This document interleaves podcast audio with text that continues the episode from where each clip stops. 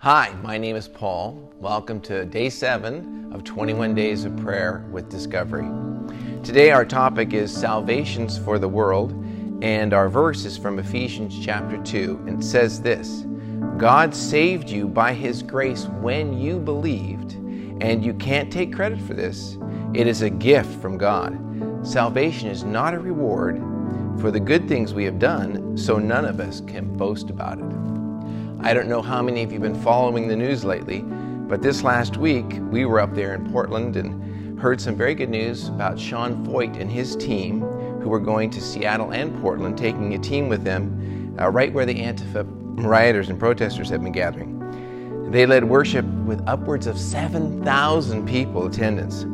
And in spite of violent threats with knives and sound systems being destroyed and worship equipment being knocked out, they still saw hundreds of people come to faith and be baptized right there. It's happening in several cities all around the world, including places like Iran and Iraq. So, what do we say to that? Do it again, God. More. So let's pray together for that very thing to continue.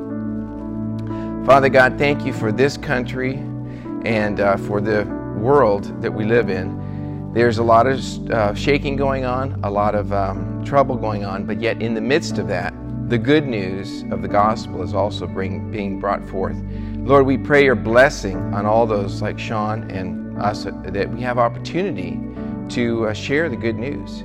We pray you would anoint our sharing of good news, that we would not just say it, but that we would actually be the good news to other people. So we ask you for divine appointments here in Sonoma County, and wherever we happen to be going.